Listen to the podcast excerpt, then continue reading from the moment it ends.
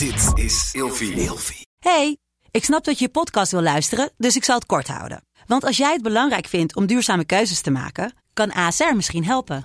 Nou hoor ik je denken, hoe dan?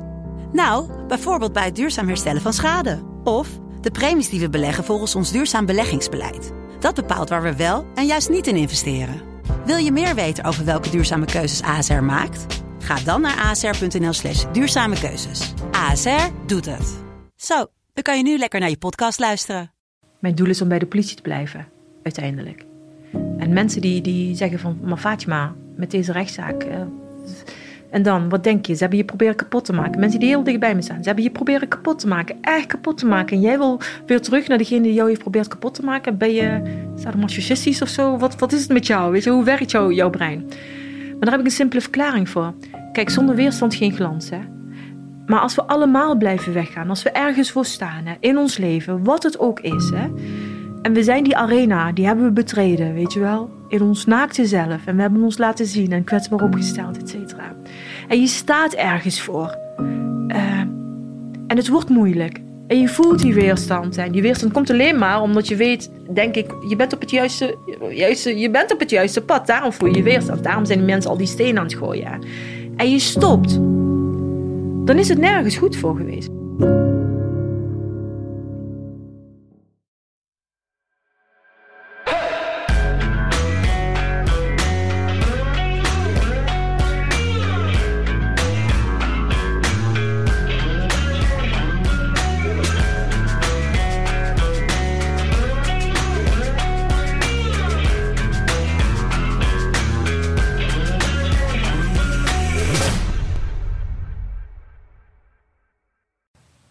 Welkom bij een nieuwe aflevering van Scherpschutters. Heel erg tof dat jullie allemaal weer kijken of luisteren.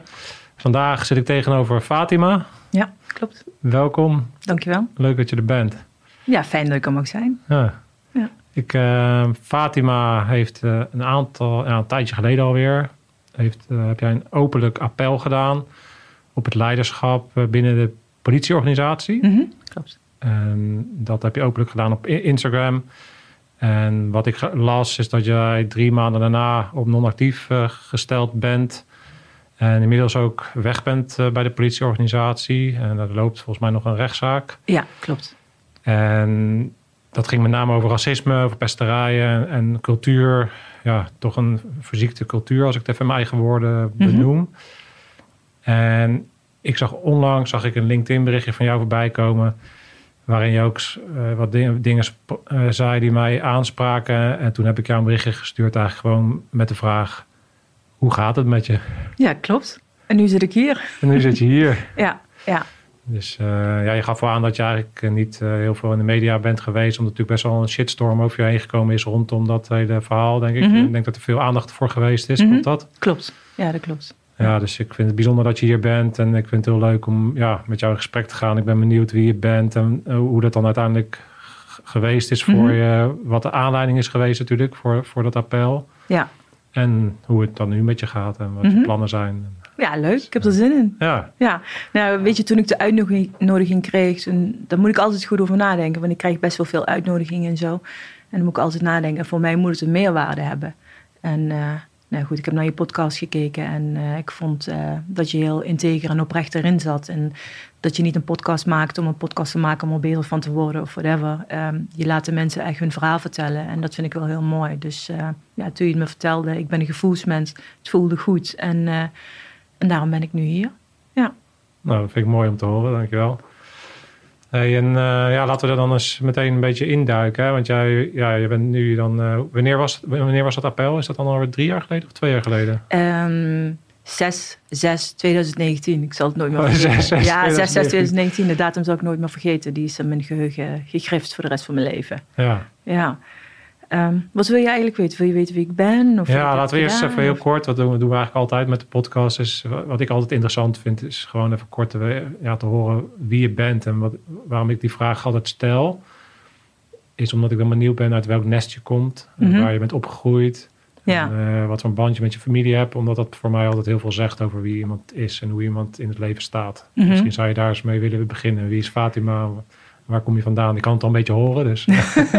nou, ik heb te, te, tegenwoordig uh, pak het op een andere manier aan. Heel vaak vragen mensen van wie ben je? En dan uh, vertellen we wie we zijn conform onze labels. Weet je wel, ik ben Fatima, ik heb dit gedaan en dat gedaan. Ik heb zoveel diploma's, ik heb dit werk gedaan.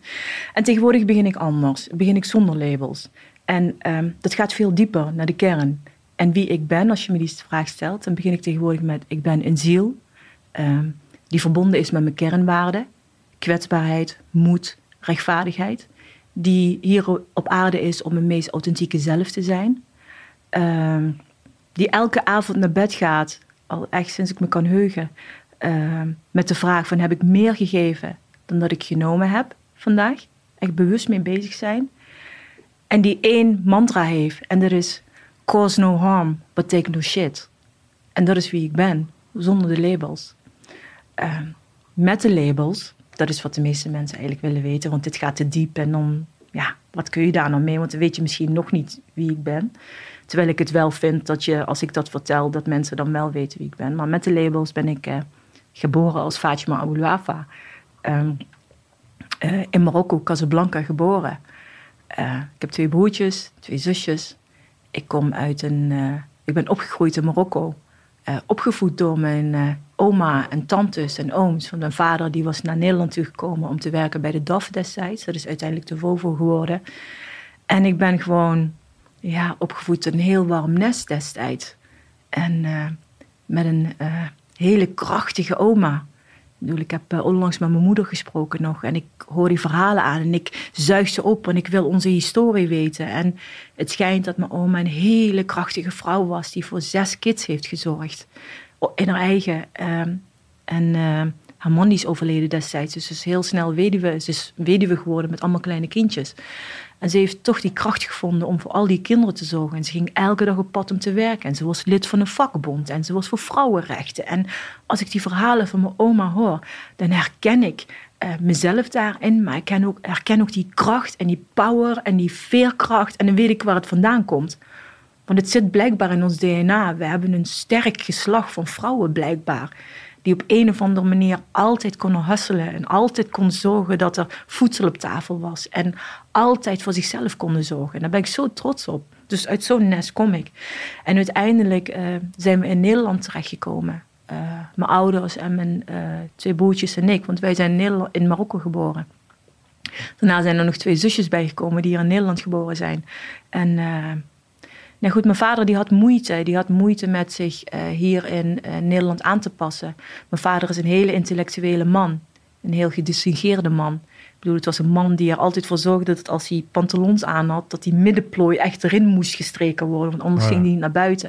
Het is ook een hele mooie man om te zien. Mijn moeder is ook een hele mooie vrouw. Maar mijn vader is een hele mooie man om te zien, heel intellectueel. En die komt dan hier in, in Nederland werken en die wordt als een soort tweederangs burger gezien.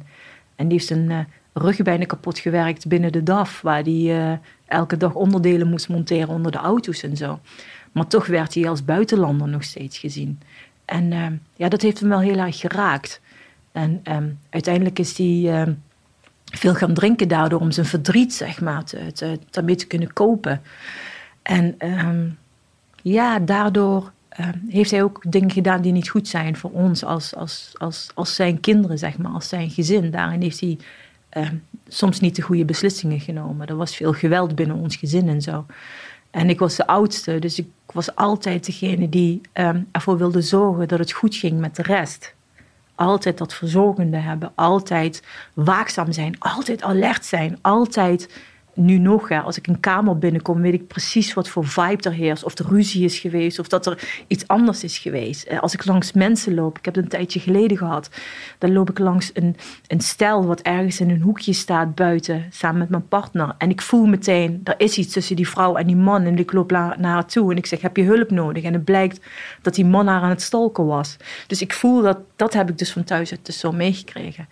Um, ja, dus het was een pittige jeugd. Maar achteraf bezien, um, ja, zou ik mijn jeugd toch een 8,5 willen geven. Hmm. Want het, wat, er zijn, het heeft me ook gevormd tot de vrouw die ik nu ben.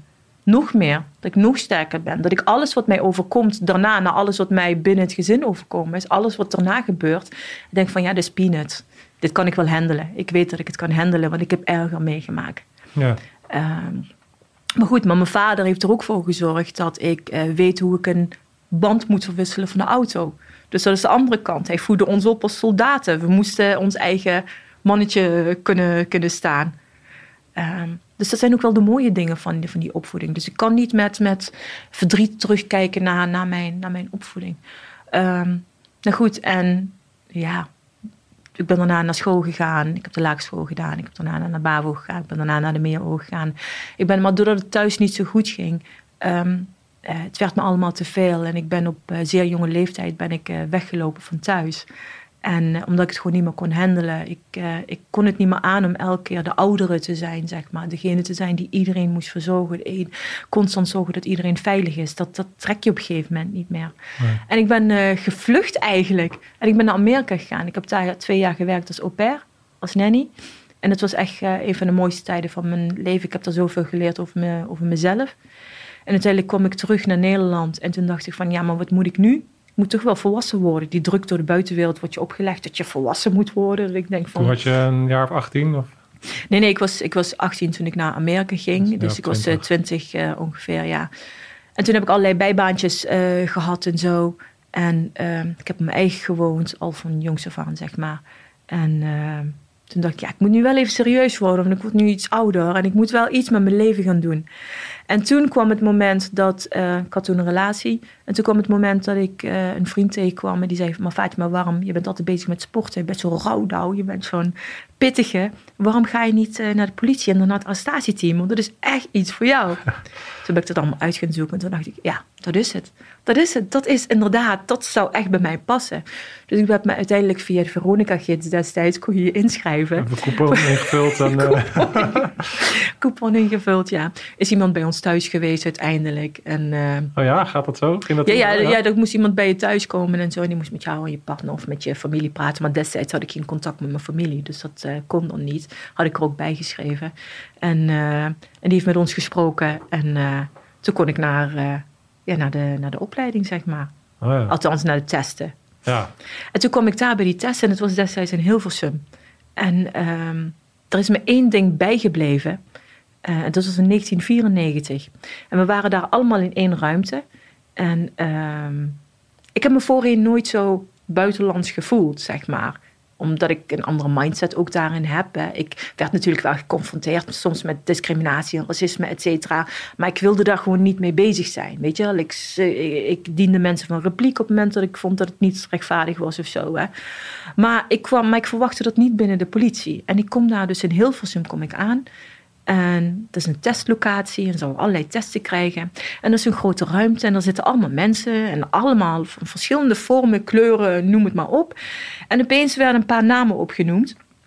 En daar zat mijn naam ook bij. Maar wat ze overeenkwamen, die namen allemaal, wat ze met elkaar uh, overeenkwamen, was het feit dat het allemaal buitenlands klinkende namen waren.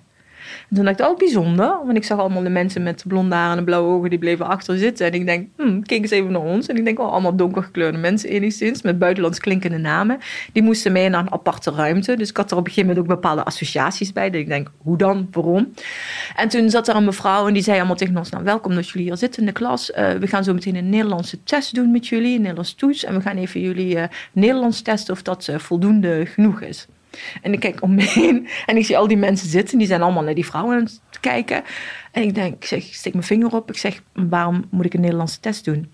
Ja, zegt ze, want het kan zijn dat het niet goed is, je Nederlands. En dan um, kunnen we jullie daarbij helpen voordat jullie dan die testen gaan doen bij de politie. En dan heb je een pluspuntje, zeg maar. Dan kunnen we jullie helpen. En dan zeg maar, mevrouw, ik wil helemaal niet geholpen met Nederlands test. Mijn Nederlands is hartstikke prima. En uh, ik wil daar gewoon niet aan meedoen.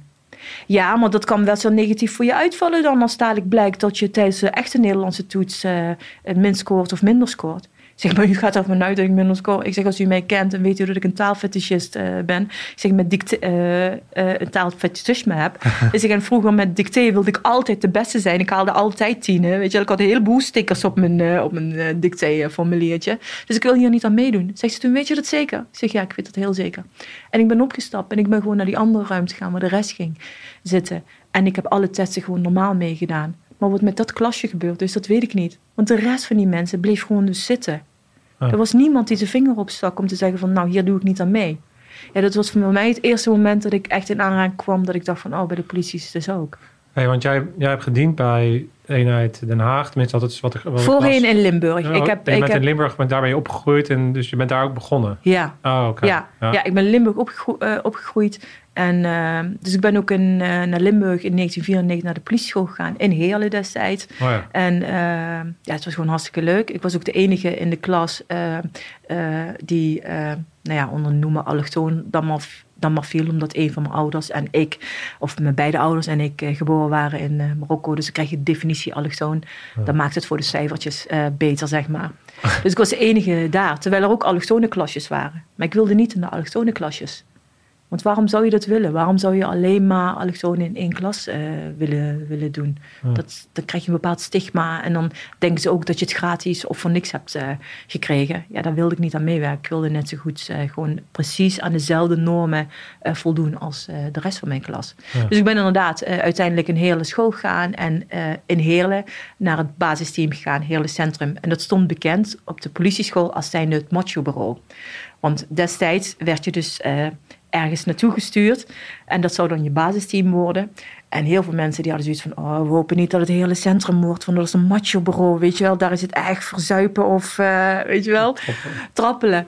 En ik had juist, juist zoiets van... nou, ik wil daar juist wel komen. Ik hoop dat ik op dat bureau kom, weet je wel. Vroeger had je Hill Street Blues. Ja, zo Ja. oud ben ik. Ja, Hill Street Blues. Veel mensen kunnen zich dat niet meer herinneren. Maar dat was echt zo'n bureau. Een Hill Street Blues bureau. En het was naast een dagopvang van eh drugsverslaafden, et cetera, was dat gelegen.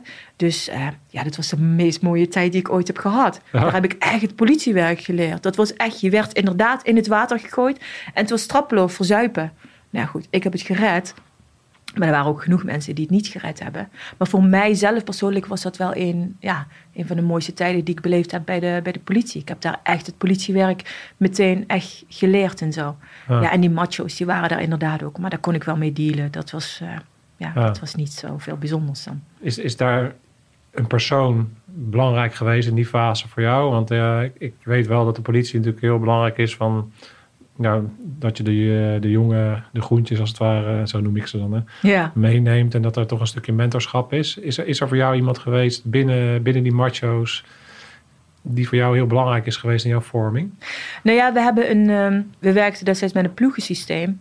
En dat is op zich best wel fijn. Hè? Ik vond dat fijn destijds, een ploegensysteem. Je had altijd hetzelfde team waar je mee werkte. Dus ze wisten ook van als er thuis wat was... of als je niet lekker in je vel voelde of zo. Dus ik had altijd wel mijn team om me, om me heen en eh, waarin ik werkte. En elk team waarin ik gewerkt heb, was echt een topteam.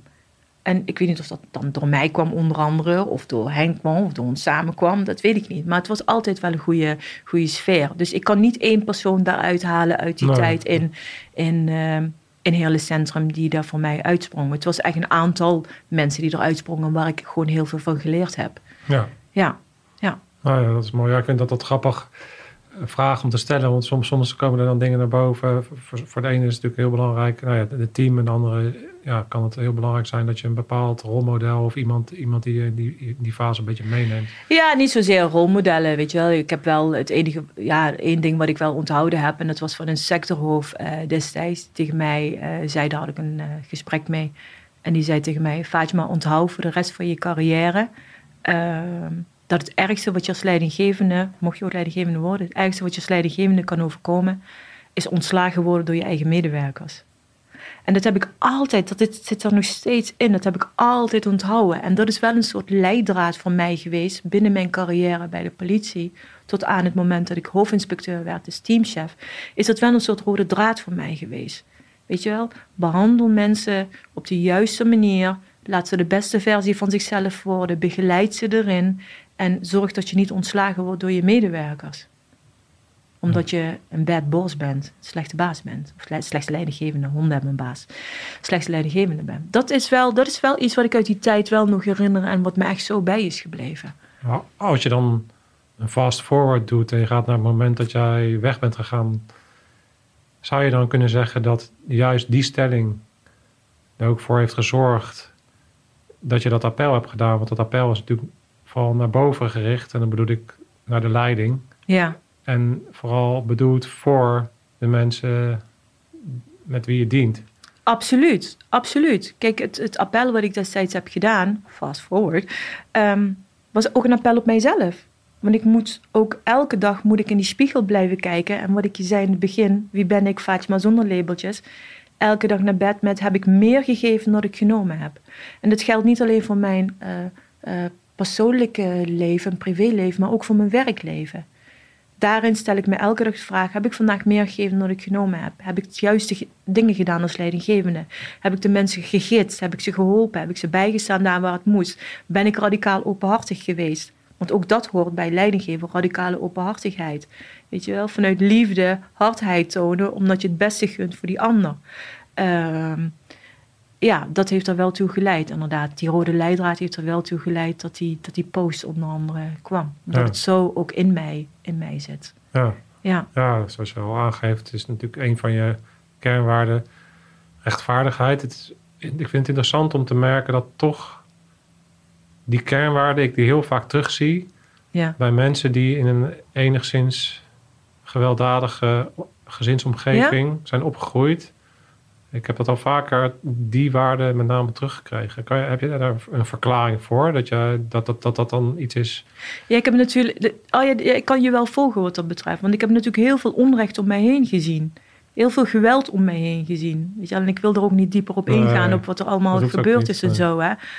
Maar ik heb wel hele ellendige dingen gezien en meegemaakt zelf. Hè. En die hebben me natuurlijk gevormd tot de vrouw die ik ben. Maar ehm, ik, zou no ik, ik heb ervaren hoe het is en om op sommige momenten ook machteloos te zijn. Dus ehm, ik zou nooit willen dat een ander dat, dat ervaart of voelt als ik daar iets aan kan doen. Hè? Ja.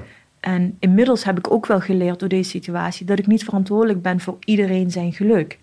Maar daar waar ik kan, ehm, wil ik wel helpen. Omdat ik zeg ook altijd: je, ehm, ja, je moet die pijn gevoeld hebben om over bepaalde dingen te kunnen praten. Vanuit theorie is het natuurlijk makkelijk. Maar ik heb de praktijk echt ervaren, weet je, binnen mijn jeugd. En het klopt wel wat je zegt. Ja, dus dat, altijd op zoek naar die rechtvaardigheid en ehm, ja, daar ook mee bezig. En altijd voor die underdog en mensen echt proberen te helpen, omdat je zelf dat gevoel van machteloosheid uh, hebt gevoeld op vele momenten. Ja, ik denk dat het daarin zit. Ik denk dat dat uh, een goede verklaring is. Ja, ja. En het andere wat ik uh, interessant vind, is dat je eigenlijk als kernwaarde aangeeft, is dat je moed en kwetsbaarheid hebt. Ja. Terwijl ik denk dat dat eigenlijk twee dezelfde dingen zijn. Ja? Ja, ik denk dat kwetsbaarheid, ik denk dat dat zo'n woord is, is een beetje een toverwoord. Maar als je daar, als je daarna echt naar gaat kijken wat kwetsbaarheid is, in mijn zin, in mijn beleving, zijn er bepaalde mensen die zien dat dan als zwak. Maar ik denk dat juist de kwets, kwetsbaar kunnen zijn eigenlijk hetzelfde is als moedig zijn. Mhm. Op het moment dat je, dat je moedig bent, dat betekent dat je kan laten zien wie je echt bent en, en hoe, je, hoe je in elkaar zit. En, en dat, je, ja, dat, dat je ook kan laten zien dat je dingen misschien niet weet of niet kan of uh, dat je hulp nodig hebt. Mhm. En juist daarin zit, is in die kwetsbaarheid, door te, die tonen, toon je eigenlijk moed. Dus ja, maar, dat, maar dat hoort bij elkaar. Hoort zonder bij elkaar, kwetsbaarheid, ja. weet je, geen moed. Zonder, Ja. zonder en, en andersom ook niet. Dus ehm, ja, het, ze horen wel, voor mij horen ze bij elkaar. echt bij elkaar, ja. Ja, voor mij zijn ze gewoon heel erg belangrijk. En voorheen, ehm, door wat ik allemaal thuis had meegemaakt, wilde ik me nooit kwetsbaar opstellen. Ik was echt potdicht. Ik Ja. had zo'n hoge muur om mezelf heen gebouwd. Dat ik, was jouw coping in die situatie. was mijn copingmechanisme. Vooral om niet te laten zien dat je zwak kunt zijn. Ik heb ook heel lang niet kunnen huilen. Vond ik heel, heel, dat kon ik niet. Nee. Omdat het voor mij geassocieerd werd met zwak zwakte. zijn. En als je zwak bent, dan pakken ze je. Ehm, ja, dat, en ik heb gaandeweg heb ik geleerd dat het juist wel mijn kracht is. Dat het juist wel mijn kracht is om kwetsbaar eh, te zijn. Ehm, en die gesprekken heb ik heel veel gehad, ook met teamleden. Ook met collega's die PTSS hebben. Ehm, een van de re- factoren kan zijn, of redenen kan zijn, dat je heel lang, en we hebben het over het macho-bureau gehad, hè, dat je heel lang in een macho-cultuur werkt, waarin je je zwakte niet mag tonen, waarin je je kwetsbaarheid niet mag tonen, waarin je ehm, vooral macho moet zijn, want dat is eh, belangrijk. Daardoor eh, loop je constant op je tenen, daardoor ben je niet je meest authentieke zelf. Eh, en daardoor kan het inderdaad zijn dat je ja, getraumatiseerd raakt of inderdaad PTSS onder andere krijgt of andere dingen. Ja. Dus ehm, ja, dat is wel heel heftig. Dus die kwetsbaarheid vind ik gewoon heel erg belangrijk. En die kwetsbaarheid staat, eh, is voor mij ook heel erg belangrijk binnen het leiderschap. Ja. Dat hoort gewoon bij elkaar. Want als jij je als leidinggevende niet kwetsbaar kunt opstellen, ja, Nou, dan... dat- dan eh, Ik denk dat het daarmee start. Kijk, als je zo'n bureau hebt waar je een bepaalde cultuur hebt, Ja. En er is één leider die zich op een andere manier opstelt en die laat zien dat je kan aangeven dat je iets niet kan of iets uh, dat je ergens moeite mee hebt. Of dat je dus om maar even kwetsbaarheid concreet te maken. Mm -hmm. op het moment dat iemand leading by example heeft en laat zien van hé, hey, ik, ik kan dit laten zien zonder dat, dat het mijn positie aantast als leider, mm -hmm. dan, gaat er, dan komt er vaak ook een, dat is in ieder geval mijn ervaring, zie je dan ook een cultuuromslag komt. Mm -hmm. Omdat zodra de, de, juiste mensen op de juiste posities laten zien hoe het hoort en Ja. hoe het ook kan, Mhm. dan kan zo'n cultuur veranderen. Ja. En uiteindelijk denk ik dat een aantal macho's gewoon echt zo zijn. Dus ik denk dat er heel veel, dat er echt wel hele masculine mannen zijn die ook het liefst gewoon op die manier met elkaar omgaan.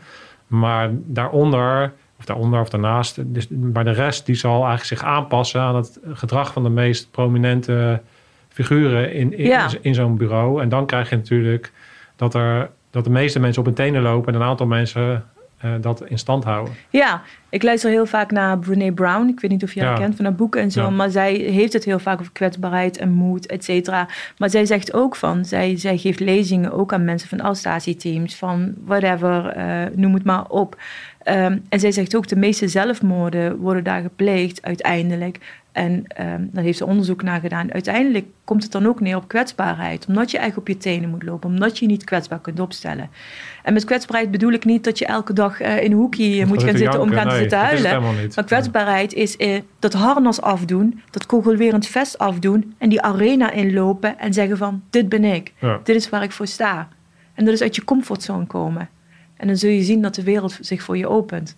En ondanks dat je niet weet wat de uitkomst zal zijn, dat is wel heel belangrijk. Je kwetsbaarheid tonen en moed tonen en uit die comfortzone stappen en in die arena stappen zonder dat kogelwerend eh, vest, zonder dat je weet wat de uitkomst is. Ja. Want daar is moed voor nodig. Ja, ja het is, en, en, en dat, eh, die arena inlopen betekent ook dat je spreekt op het moment dat je iets ziet.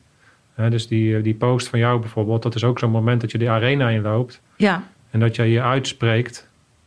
En je weet niet wat er dan op, de, op je afkomt. Ik denk niet dat jij had kunnen voorzien wat er op dat moment dan op je afkomt. nee. Nee. Nee, kijk, en heel veel mensen die mijn verhaal een beetje kennen of hebben gelezen. Er zijn ook mensen die, die zeggen van, ja, maar waarom heb je niet de stappen doorlopen die, die je moest doorlopen? Dat heb ik inderdaad wel gedaan. Je moet je voorstellen, ik werk 27 jaar in een organisatie. Dus je kent de Voor- organisatie als, als geen de- ander. Ja, ik ben er opgegroeid. Ik ben er groot geworden in die organisatie. Ik ken hem echt als geen ander. Ik heb alle stappen doorlopen, van agent tot aan hoofdinspecteur. Dus ik ken ook die lagen allemaal. En, ehm, en ik heb de eerste 25 jaar, 24 jaar dat ik in Limburg heb gewerkt, ehm, is er nooit iets van mij naar buiten gekomen. Nooit. Daar kun je toch ook vragen bij stellen. Terwijl ik toen ook die misstanden zag en toen ook aan dingen zag gebeuren. Wat bedoel je met nooit iets van mij naar buiten gekomen? Eh, nou, eh, of een post of een weet ik veel wat. Of eh, met Toen heb een je nooit de gehad om je uit te spreken. Bedoel je dat? Nee, ik heb altijd, de- ik heb altijd mijn stem. Ja, die, laat ik die- altijd, die laat ik altijd horen. Alleen ik heb alles altijd intern, Intern en gehouden, netjes ja. afgehandeld. Intern. Weet je, wel, ik heb een, een teamlid gehad wat ehm, eh, eerst voor in een ander team zat. En die werd eruit gemaakt. Die kwam vanuit Amsterdam. En die werd uitgemaakt voor geitenneuker en van alles en nog wat. En ehm, dat was heel heftig om te zien dat die collega, die jongen, was een jonge knul nog, daaronder echt aan onderdoor ging. En ik ben dat aan het bekijken en ik zie dat leidinggevende er eigenlijk ehm, ja, geen stappen in, eh, eigenlijk handelingsverlegen zijn, daar geen stappen in durven op, eh, op, eh, te nemen. ja. Ja, en je ziet in elk bureau zie je artikel 1 bijna van de grondwet eh, hangen. En dan denk ik van ja, dit wordt nu met rassenschreden overschreden. Dus doe daar iets aan. Ik zie daar niks gebeuren. En ehm, ik was toen eh, inspecteur en ik had mijn eigen team. en toen heb ik gewoon gedacht, en daar ben ik eigenlijk geen voorstander van, want ik vond gewoon dat die mensen aangesproken moesten worden door een eigen leidinggevende, maar dat gebeurde dus niet. Dus ehm, ik heb die jongen daar, ik heb gevraagd, kan ik die jongen uit het team weghalen, daar waar die nu in zit? En kan, hem, kan die gewoon in mijn team komen? En, ehm, en eigenlijk ben ik daar geen voorstander van, want je bent dan eigenlijk een bloem, ben je eigenlijk weg aan het halen uit die grond die eigenlijk bedorven is. Maar eigenlijk moet je die grond die bedorven is, die moet je weghalen. En die bloem, die moet je dan opnieuw beplanten. Ja. Maar er was dus geen mogelijkheid toe. Dus ik heb die jongen in mijn team gehaald en hij floreerde daarin. En ik heb nog steeds contact eh, met hem. En nog steeds zijn er nog dingen die, die gaande zijn eh, op bepaalde momenten. Dus er is ook nog steeds niet iets veranderd. Eh, nu, nu, nu begint dat wel langzamerhand. Maar ehm, wat was je vraag? Sorry, ik ben even een beetje uitgeweid. Nee, dat maakt helemaal niet uit. Nee, ik weet ook niet meer precies wat mijn nee, vraag maar, was. maar, maar het ging erom om dat, om dat artikel. Maar dus ik heb 24 jaar lang binnen Limburg... heb ik alles wat ik zag en wat ik hoorde... of wat Heb je intern proberen heb op ik te lossen? intern proberen op te Ja. lossen. En vaak ging het niet eens over mij. Want nogmaals, ik heb mijn woordje wel klaar. Ik kan echt wel voor mezelf opkomen. Maar het ging over de gemarginaliseerde collega's... die, ehm, die niet voor zichzelf durfden op te komen. Omdat ze bang waren voor de represailles. Omdat ze bang waren voor wat er zou gebeuren. Ehm, en nogmaals, ik ben altijd voor de underdog. En nogmaals, mijn historie, mijn jeugd is zo dat ik altijd voor anderen zorgde en zorgde dat het goed ging en dat zij veilig waren. En dat was ook de rode draad. Dus ik ben altijd voor hen opgekomen. Ik ging altijd in gesprek met de leidinggevende. Ik ging altijd in gesprek waarom gebeurt dit? Vanuit verbindingen, vanuit nieuwsgierigheid. Om het, dus, en uiteindelijk kom ik dan in Den Haag en dan gebeurt er iets op de Hoefkade. En daar heb ik ook gesprek over gevoerd met de leidinggevende vandaar. Vervolgens gefaseerd naar het sectorhoofd. Vervolgens gefaseerd naar de eenheidsleiding. Alles gefaseerd gedaan. En dan vervolgens krijg ik toch nog steeds verhalen terug van collega's die zich nog steeds onveilig voelen van wat daar allemaal gaande is. En ik krijg vervolgens uh, een Instagram-artikel had ik geplaatst omdat ik uh, teamchef was geworden. Had ik afgesproken van met mijn collega-teamchef van op het moment dat ik, uh, dat ik teamchef word, dat ik bevorderd word, ga mijn Instagram-account aanmaken omdat ik het belangrijk vind dat mensen weten van wat doet een teamchef nou? En ook om die verbinding met de buitenwereld te zoeken. En het werd echt heel goed ontvangen. En ik stelde me daar ook kwetsbaar op en ik vertelde ook over mijn eigen kwetsbaarheid. Hoe het was om naar Nederland te komen, hoe was het was om voor vlooien uitgemaakt te worden, omdat ik een hele haar heb. Je hebt me er net ja. zien binnenkomen. Ik heb het nu getemd. Maar uh, voor vlooien uitgemaakt te worden. Hoe het was om uitgemaakt te worden voor van alles en nog wat. Maar dat je daar moet blijven staan en dat je je dromen moet visualiseren en daarvoor moet gaan en je niet laten afleiden door mensen die stenen op je aan het gooien zijn. En het werd echt heel goed ontvangen. Vooral door jonge vrouwen merkte ik. Hè. En toen dacht ik, wauw, ik heb hier iets. De kwetsbaarheid, dat brengt me ook iets om je echt oprecht kwetsbaar op te stellen. Dus ik begon steeds meer dingen te posten. En ook over empowerment, et cetera. En quotes en zo. En dat ging hartstikke goed. Um, en vanuit de politie is nooit iemand die mij daarover heeft aangesproken of heeft gezegd van, hey Fatima, je hebt je daar kwetsbaar opgesteld. Wat je allemaal meegemaakt hebt bij de politie en dat jij ook met een soort hashtag MeToo hebt uh, meegemaakt of dat je gedenigreerd bent bij de politie in je carrière of gediscrimineerd of zo. Er was niemand die daar vragen over kon stellen of het gesprek met mij over aanging vanuit de politie. Pas op het moment dat ik merkte dat er nog steeds dingen fout gingen en dat ik steeds meer respons kreeg van mensen en van collega's die tegen mij zeiden: Wauw, dat jij als teamchef zo kwetsbaar durft op te stellen. Prachtig vind ik dit. Maar moet je eens horen wat ik op dit moment meemaak. En mijn eerste reacties waren altijd: Heb je dit met je leidinggevende besproken? Wat heb je eraan gedaan zelf? En die verhalen die waren steeds ernstiger en ernstiger en ernstiger. Weet je, van seksueel overschrijdend gedrag door leidinggevenden naar collega's toe, naar ondergeschikten toe. Van racisme, van discriminatie, van machtsmisbruik. En toen dacht ik van, ja, mijn carrière zit in de lift. Maar ik ben altijd iemand die, uh, ja, dat maakt me niks uit. Het gaat erom wat is recht, is recht. En wat is krom, is gewoon krom. En toen dacht ik, ja, ik ben nu wel leidinggevende en ik kan aan mijn eigen carrière denken die in de lift zit. En uh, ik kan gewoon oogkleppen op hebben en net doen of ik die verhalen niet hoor. En die pijn van die mensen. En zelfs collega's bij die echt één touwknoop of één kogel verwijderd waren van zichzelf iets aan te doen. Omdat ze het niet meer kunnen handelen. En toen dacht ik, nou weet je wat? Ik ga een moreel appel doen. Ik ga een moreel appel doen op mezelf, mijn eigen moreel kompas en op mijn leiderschap. En op het leiderschap van anderen. En uh, dat ik weet heb, dat ik althans uh, berichten heb binnengekregen van misstanden binnen de eenheid Den Haag en binnen de eenheid Rotterdam. En ik heb niet gespecificeerd wat ze waren, omdat ik vond dat dat niet de plek daarvoor was. Omdat het niet mijn bedoeling is om de organisatie te schaden. Maar het was wel Den Haag en Rotterdam, het grootste gedeelte van de mails en berichten die ik heb gekregen van collega's en van burgers ook. Hè. En toen dacht ik, ja, ik ga gewoon een bericht schrijven daarover. Laten we ons kwetsbaar opstellen. Laten we transparant zijn als organisatie. Laten we gewoon zeggen, inderdaad, we doen niet alles goed en laten we onze medewerkers koesteren. Dat was eigenlijk het bericht. Uh, ja, en toen, uh, ja, toen was de bom ontploft. Toen uh, Control Delete had het opgepakt, media had het opgepakt. Um, toen werd ik gebeld um, met het bericht door een lid van de eenheidsleiding met het bericht dat ik uh, moest komen voor een gesprek. Er werd gedreigd met een, uh, met een uh, dienstopdracht als ik zou komen met iemand, met een bepaald persoon die ik mee wilde nemen. Ehm, ja, dat was niet, niet fijn. Er werden kamervragen gesteld. De minister die wist er vanaf. De korpsleiding die wist er vanaf. Mensen waren not amused. En terwijl ik er terugkijk, denk van, ja, maar zo slecht was het bericht toch niet. We hadden, we hadden het echt anders kunnen oppakken. In plaats van op intimiderende toon met mij het gesprek aan te gaan. Dat is het allereerste, op intimiderende wijze met mij het gesprek aan te gaan. En dat, is, eh, en dat is sindsdien niet veranderd. Nee.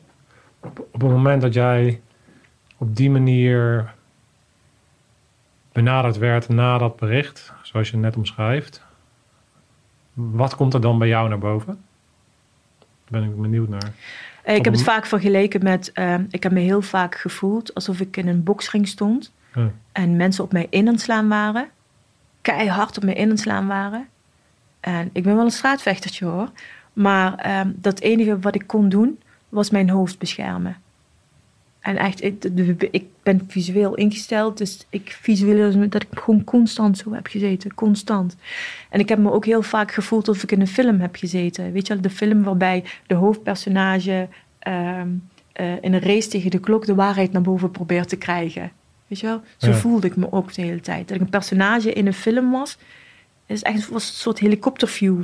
Wat, dat ik gewoon naar mezelf keek van wat er allemaal gebeurde.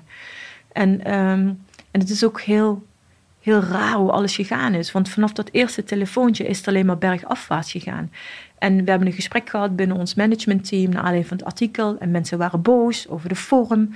Niet zozeer over de inhoud, maar over de vorm. Dat ik denk van, nou, ik heb het 24 jaar lang heb ik het gewoon, de vorm was super. Ik heb het allemaal intern, intern. Maar blijkbaar verandert er niks. Verandert er niks intern. En, eh, en hoeveel generaties moet het dan nog duren? Hoeveel generaties moeten we dan nog, nog door? Want ze zeggen van, ja nee, je krijgt het niet in 20 jaar geregeld. Oké, maar mijn, de ge- generatie voor ons kreeg het niet veranderd. Mijn generatie krijgt het niet veranderd. De generatie van onze, kin, van, van mijn kinderen, van onze kinderen dan, eh, krijgen die dan? Blijven we dat altijd als excuus gebruiken? Van, ja, eh, het duurt gewoon heel erg lang. Hoeveel generaties moet het dan eh, duren? Want we zijn al tientallen jaren het wachten dat het gaat veranderen binnen de politie. En dat we echt een politie voor en van iedereen zijn. Dus dat kunnen we niet meer als excuus gebruiken. En, eh, maar ja, goed, dus dat gesprek dat ging. En je merkte dat er een aantal leidinggevenden waren die zich persoonlijk aangesproken voelden. Want als je het hebt over leiderschap, ja, dan, dan kwam wel wat naar boven. Want dat betekent dat je kritisch naar jezelf moet kijken. Kijk, het leiding geven is een voorrecht, hè. Dat is een voorrecht. Je wordt betaald om iets te doen, natuurlijk. En dat kun je goed doen of minder goed doen. Maar dat is een voorrecht om leiding te geven aan de mensen. Om ehm, uiteindelijk als je met mensen werkt die je in je team hebt... om hen de beste versie van zichzelf te laten worden. Faciliteren. Ja, Ja. En, en, en er moet een verschil zijn. Kijk, als ik ergens geweest ben hè, als leidinggevende... dan moeten mensen het verschil hebben ervaren. Eh, vind ik persoonlijk voor mij. Dat is de druk die ik mezelf opleg. Ja. Ehm, van dat ik er geweest ben. En dat zij beter zijn geworden, op welke manier dan ook. Ehm, en natuurlijk, er zijn ook mensen die, ja, waar je gewoon hard tegen hebt moeten zijn... omdat ze gewoon niet functioneerden. Natuurlijk, en die probeer je ook een bepaalde mate te helpen. Maar soms lukt dat ook niet altijd. En die zullen natuurlijk op een andere manier naar je kijken. Dus je, je kan het niet altijd goed doen. Maar het grootste gedeelte probeer ik wel zo in mijn, in mijn werk te zitten. Dus ja, goed, er waren een aantal leidinggevenden die waren not amused. En, eh, maar goed, dat ging daarna wel weer eh, enigszins redelijk. Totdat het artikel van Karel Boers uitkwam. En Karel Boers is een coach geweest van het topsegment binnen de politie.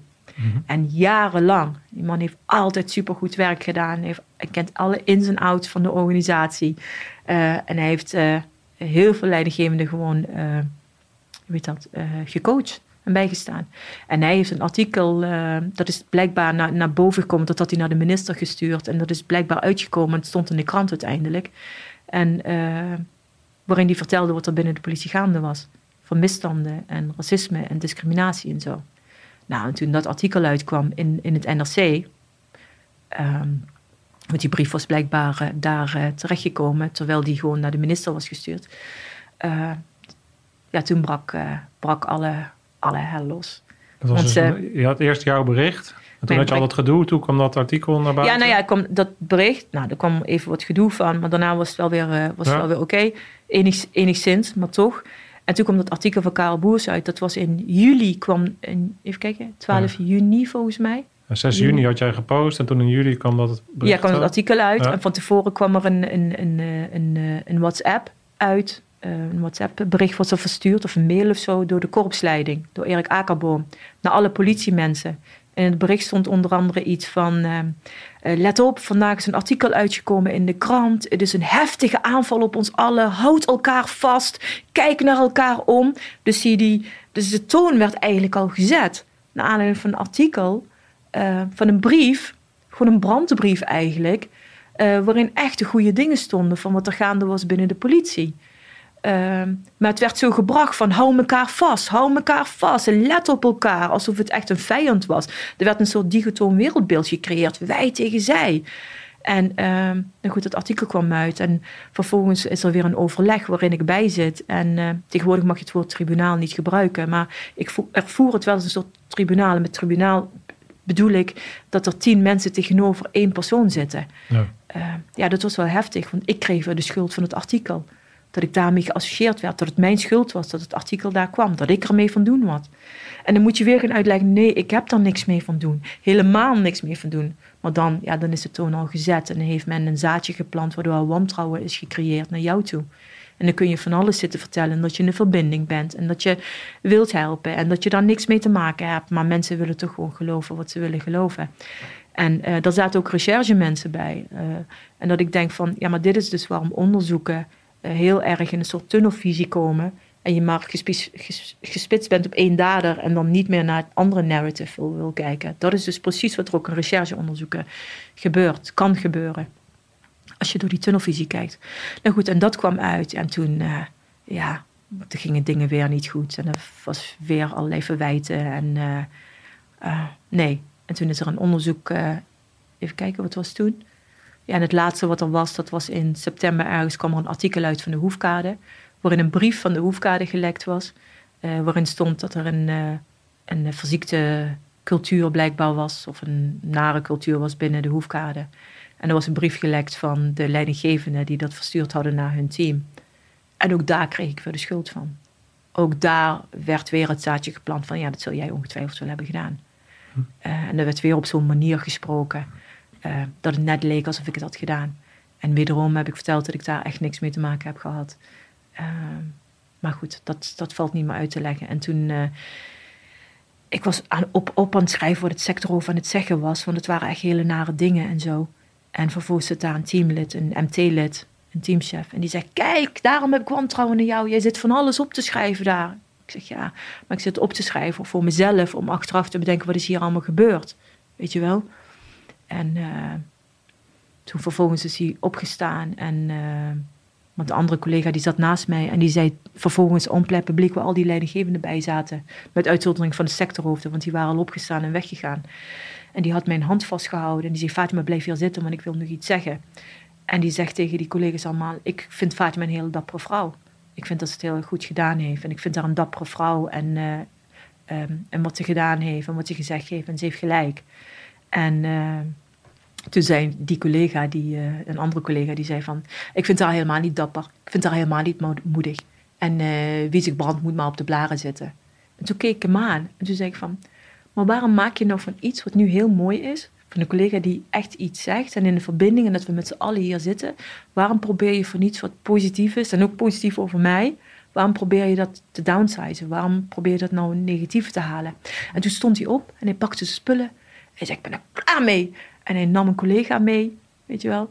En vervolgens zijn ze weggegaan. Ik weet niet waar ze naartoe zijn gegaan. De rest van de collega's bleef flabbergasted, bleef achter van de, van de managementteam. En ik ben uiteindelijk naar beneden gegaan, naar mijn werk. En, eh, en niet veel later, eh, de volgende dag, kreeg ik te horen dat het vertrouwen in mij was opgezegd. Dat ik denk, hoe dan?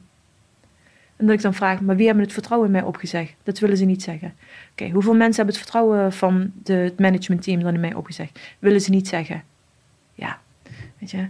Dus, en ik heb een aantal mensen gevraagd van, ben jij dat die het vertrouwen in mij opgezegd heeft?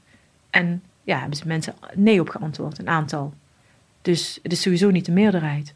Dus, en, ehm, ja, dus dat was, dat was toen, dus dat kreeg ik te horen. Ja. En ehm, niet veel later kreeg ik een berichtje van, eh, van de korpsleiding in de vorm van Lisbeth Huizer, die tegen mij zei van ik heb gehoord dat vertrouwen is opgezegd en van en nog wat. Dus ik heb gezegd van nou ik zou dan heel graag, want ik dacht van vrouw tot vrouw, Weet je, want tot nu toe heb ik alleen maar met mannen te maken gehad, grotendeels, die allemaal heel pissed waren op mij op een of andere manier. Want ik was blijkbaar niet onderdanig genoeg, of ik was blijkbaar niet dankbaar genoeg, of weet ik veel wat. Ik vul het nu ook maar in. En ehm, ik heb het gesprek met haar gehad op 23 september. En toen, het was een gesprek van ongeveer een uur. En toen zei ze van, oh Fatima, dankjewel voor wat, hoe je, dat je het nu hebt toegelicht. Wat er gebeurd is vanaf het moment hoefkade tot, tot nu. En dat was maar eigenlijk in, echt kort op zich. Om te vertellen wat er gebeurd was vanaf het moment dat ik op de hoefkade gewerkt had in 2018. Tot het moment dat het vertrouwen in mij was opgezegd. En toen zei ze van, ik zie dingen heel helder nu uh, voor me. Ik heb het nu helder en ik ga er even op broeden. Dankjewel voor het gesprek. En de volgende dag word ik gebeld ja, Faatje, maar er zijn een aantal mannen die zijn, uh, wat zei ze? Die zijn ongemakkelijk van jouw aanwezigheid op het bureau. Dus leidinggevende. En ik was naar een overleg geweest met diezelfde, waar diezelfde leidinggevende was. Die uh, was opgestaan, woedend en was weggegaan. En ze zegt van ja, er zijn een aantal mannen ongemakkelijk, leidinggevende ongemakkelijk van jouw aanwezigheid. En uh, ik adviseer je toch om naar huis te gaan. En toen zei ik van, maar waarom moet ik naar huis gaan? Ja, zegt ze, omdat een aantal mensen ongemakkelijk uh, worden en we moeten er toch iets mee uh, doen. Zeg maar, wat als ik niet naar huis ga? Want ik denk, laat me desnoods door en mee weghalen. Ik heb niks fouts gedaan. Weet je wel, ik, uh, waarom moet ik nu naar, naar huis? Ja, zegt ze, Fatima, ik, je moet het niet op de spits gaan drijven. En toen zei ik, maar is dit iets, iets ehm, nou goed, ik weet niet meer wat ik verder nog, uh, nog zei. Maar goed, ik wilde niet op de spits drijven voor mijn teamleden. Ik wilde niet dat zij dat allemaal meekregen, et cetera. Dus ik heb hem bij elkaar gehaald en uh, ik heb gezegd van... Uh, ik moet nu naar huis. En ik weet ook niet precies de reden exact. Maar blijkbaar worden leidinggevenden ongemakkelijk voor mij. En ik ga nu naar huis en ik zie jullie wel terug. En dat was de laatste dag. Dat was 24 september. En uh, een week of weet ik veel wat later ontving ik een bericht dat ik niet meer op het bureau mocht komen. Dat ik mijn pasje werd ingenomen. Dat ik uh, geen afscheid mocht nemen van mensen. En dat mijn spullen die ik daar had achtergelaten natuurlijk. Want ik wist niet dat ik niet meer terug mocht komen. Dat die mij op een nader aan te geven locatie buiten het bureau of elders uh, zouden worden toegezonden of gebracht. Wow. Dus um, ja, ja, ik voelde me wel als een crimineel behandeld, ja. ja. Je, gaf, jij vertelde over die man die nadat iemand zei van nou, ik vind Fatima een hele dappere vrouw. Dat die andere man zo heftig reageerde en wegliep. En toen vroeg je af waarom die zo reageerde. Zou, zou je die vraag voor jezelf eens willen proberen te beantwoorden? Waar, waar, komt, waar komt die reactie vandaan? Waar, waar, waar zijn, zijn mensen bang? Um, wat, wat, wat, kan je heb je een verklaring kunnen vinden Kijk, van wat politie, er echt gebeurt? Kijk, de politieorganisatie is een hele mooie organisatie. Uh, en natuurlijk gebeuren er dingen die niet goed zijn. Het politievak is echt het mooiste vak wat er is. Vind ik persoonlijk, hè? het mooiste vak wat er is. Anders had ik dat nooit zo lang kunnen volhouden, ondanks alles wat er gebeurde. Ja. Um, ik heb me altijd ingezet, ook voor, voor, de, voor de ander. Alleen het politiecultuur uh, is een cultuur, en ik noem hem de Blue Wall of Silence. Uh, het is een politiecultuur die uh, gebaseerd is en gebouwd is op broederschap en op zusterschap.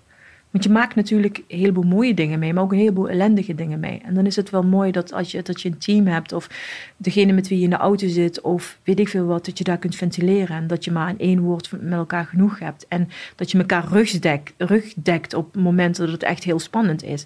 Dus dat is wel het mooie van het broederschap en het zusterschap. Ja. Um, maar er zitten natuurlijk ook wel nare kanten aan. Want op het moment dat je uh, eruit wil stappen, of niet eens eruit wil stappen, dingen vertelt, gewoon kritiek hebt op diezelfde politiecultuur, dan word je gezien als een soort professionele paria. En ik heb het ook altijd vergeleken met een soort omerta. Kijk, um, bij een criminele organisatie of bij een omerta weet je gewoon, daar is het heel duidelijk. Degene die praat, die gaat. Dat weet je, dat is een regel, dat is een stelregel, daar kun je aan houden of niet. Maar als je praat, dan ga je. Alleen je verwacht het niet bij de politieorganisatie. Je verwacht het niet binnen een politiecultuur dat degene die praat, die gaat. Dat degene die gewoon kritisch is op de politieorganisatie, vanuit verbinding, vanuit liefde naar die hele organisatie kijkt en zegt van, nou er zijn een aantal dingen die we niet goed doen.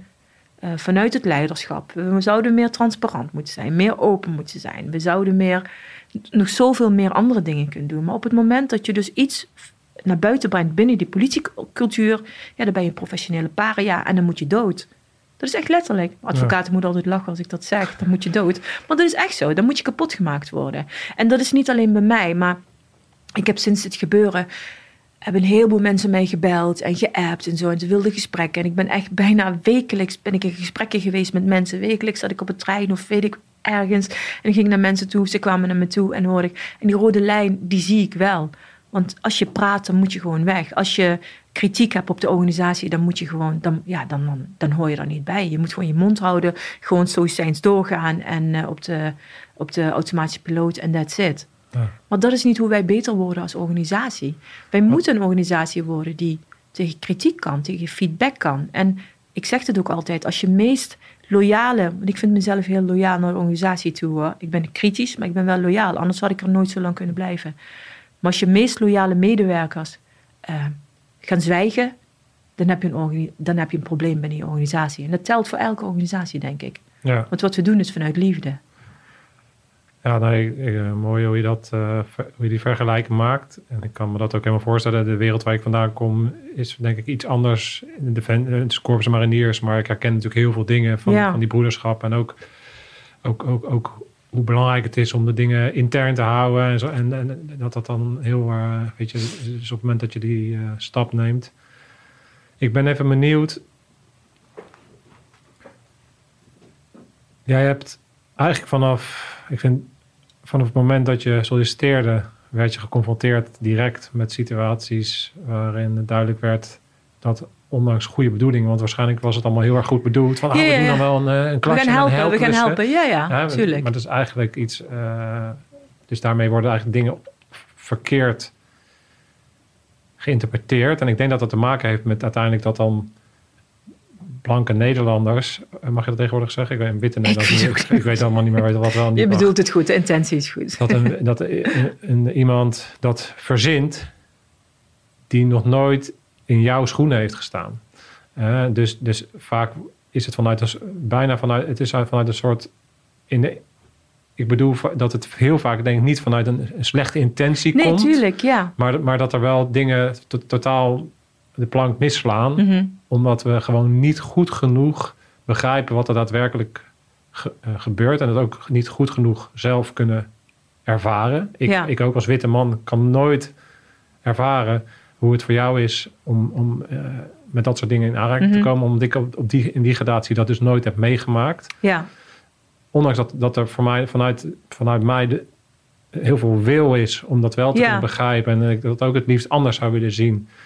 Zou ik de, de, acties die ik daarop neem, zullen daar waarschijnlijk eigenlijk averechts werken.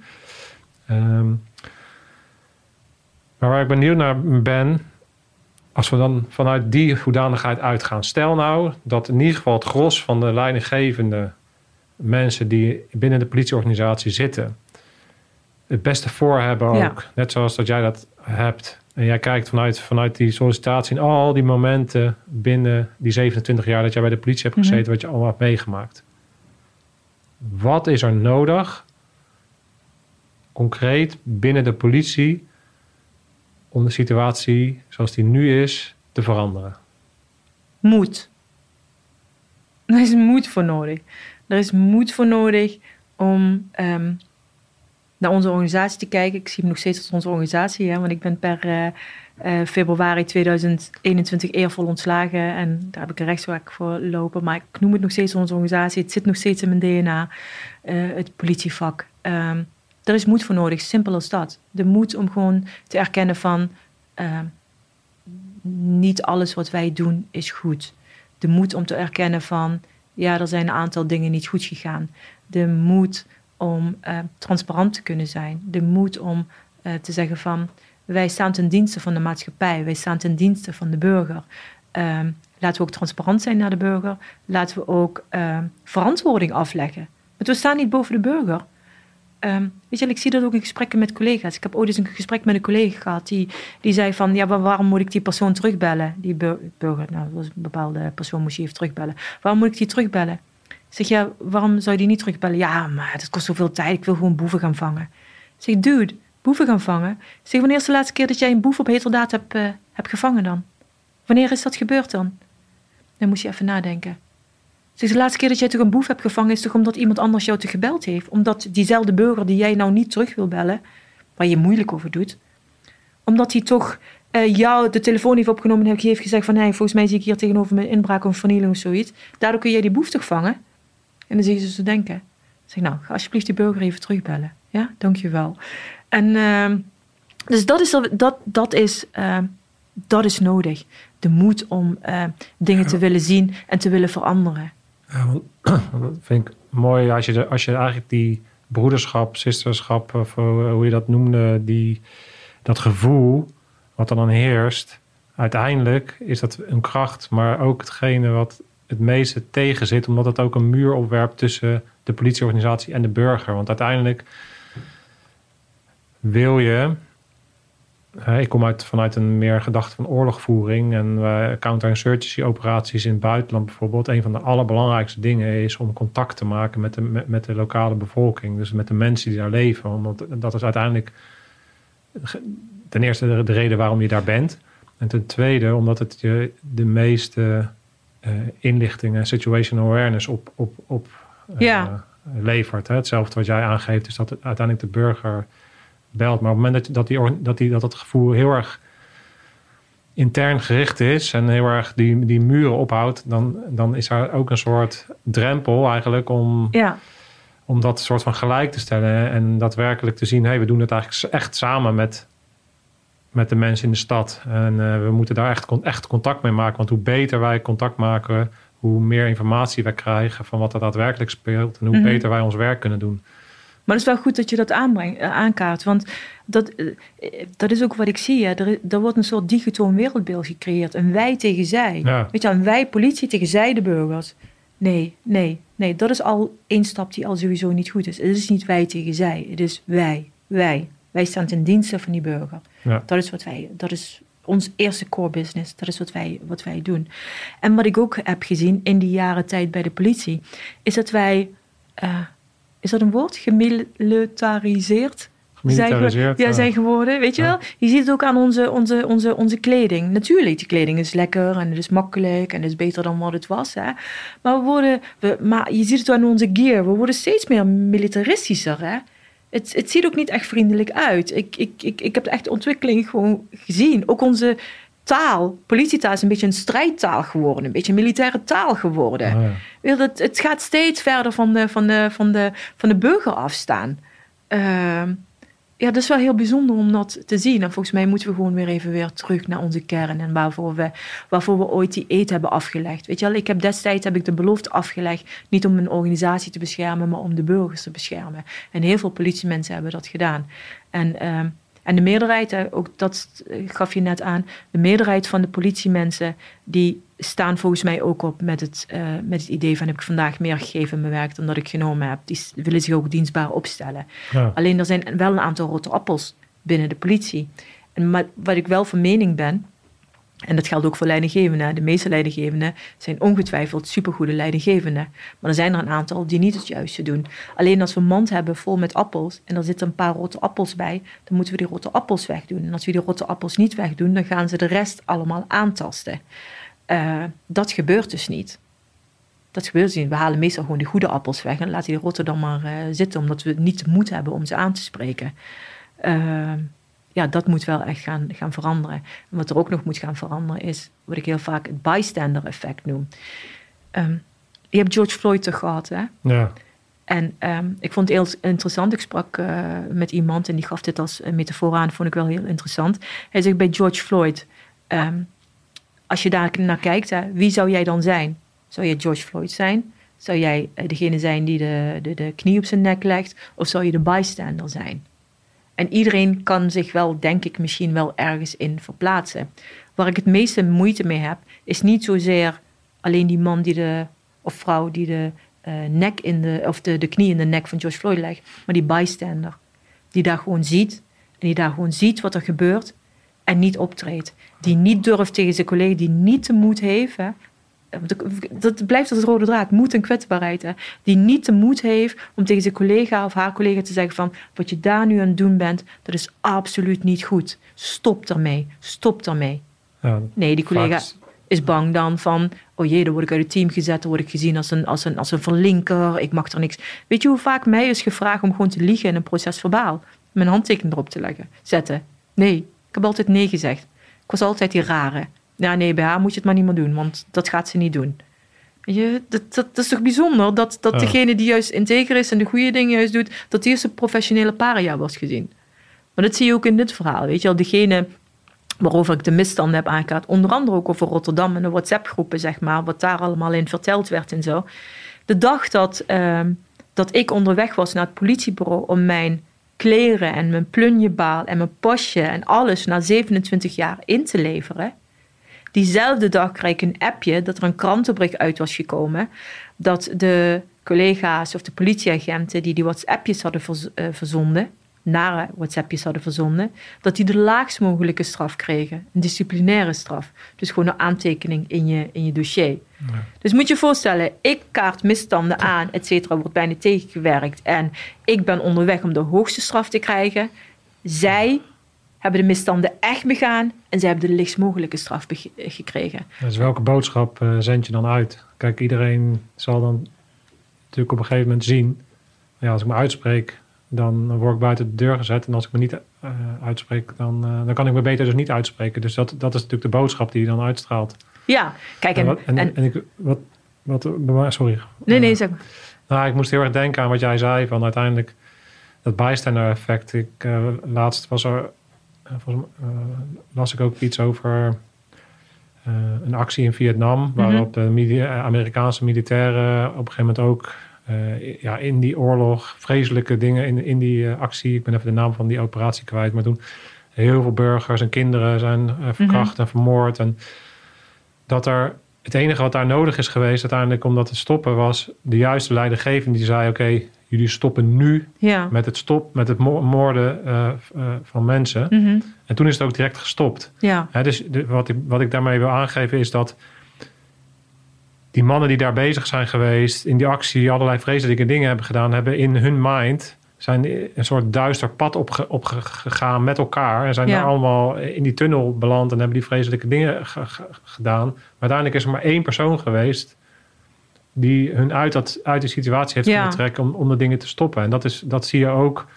denk ik, in zo'n organisatie waarbij langzaam die dingen steeds erger worden. Mhm. En steeds meer mensen meegaan in dat narrative. Totdat er gewoon genoeg mensen zijn die zeggen: hé, maar dit doen we niet meer. We moeten dit, we moeten dit echt anders doen. Ja, ja, en dat is wel, wel nodig. Maar ook daar, weet je, kom ik weer op terug. Ja. Zei, daar heb je moed voor nodig Ja. om op te staan. En gewoon te zeggen van, ja nee, dat, dit moeten wij niet willen als organisatie. Wij moeten niet deze organisatie willen zijn. Wij moeten een organisatie zijn die transparant is en die verantwoording aflegt. Maar die ook ehm, ehm, in staat is om psychologische veiligheid te waarborgen van, van de mensen op de werkvloer. Ja. Dat is gewoon heel erg belangrijk, die psychologische veiligheid. Dat je mag zijn wie je wil zijn. Dat je... ehm, als je maar artikel 1 natuurlijk eh, in je achterhoofd eh, houdt. Dat je mag falen, dat je fouten mag maken. Dat dat allemaal mag.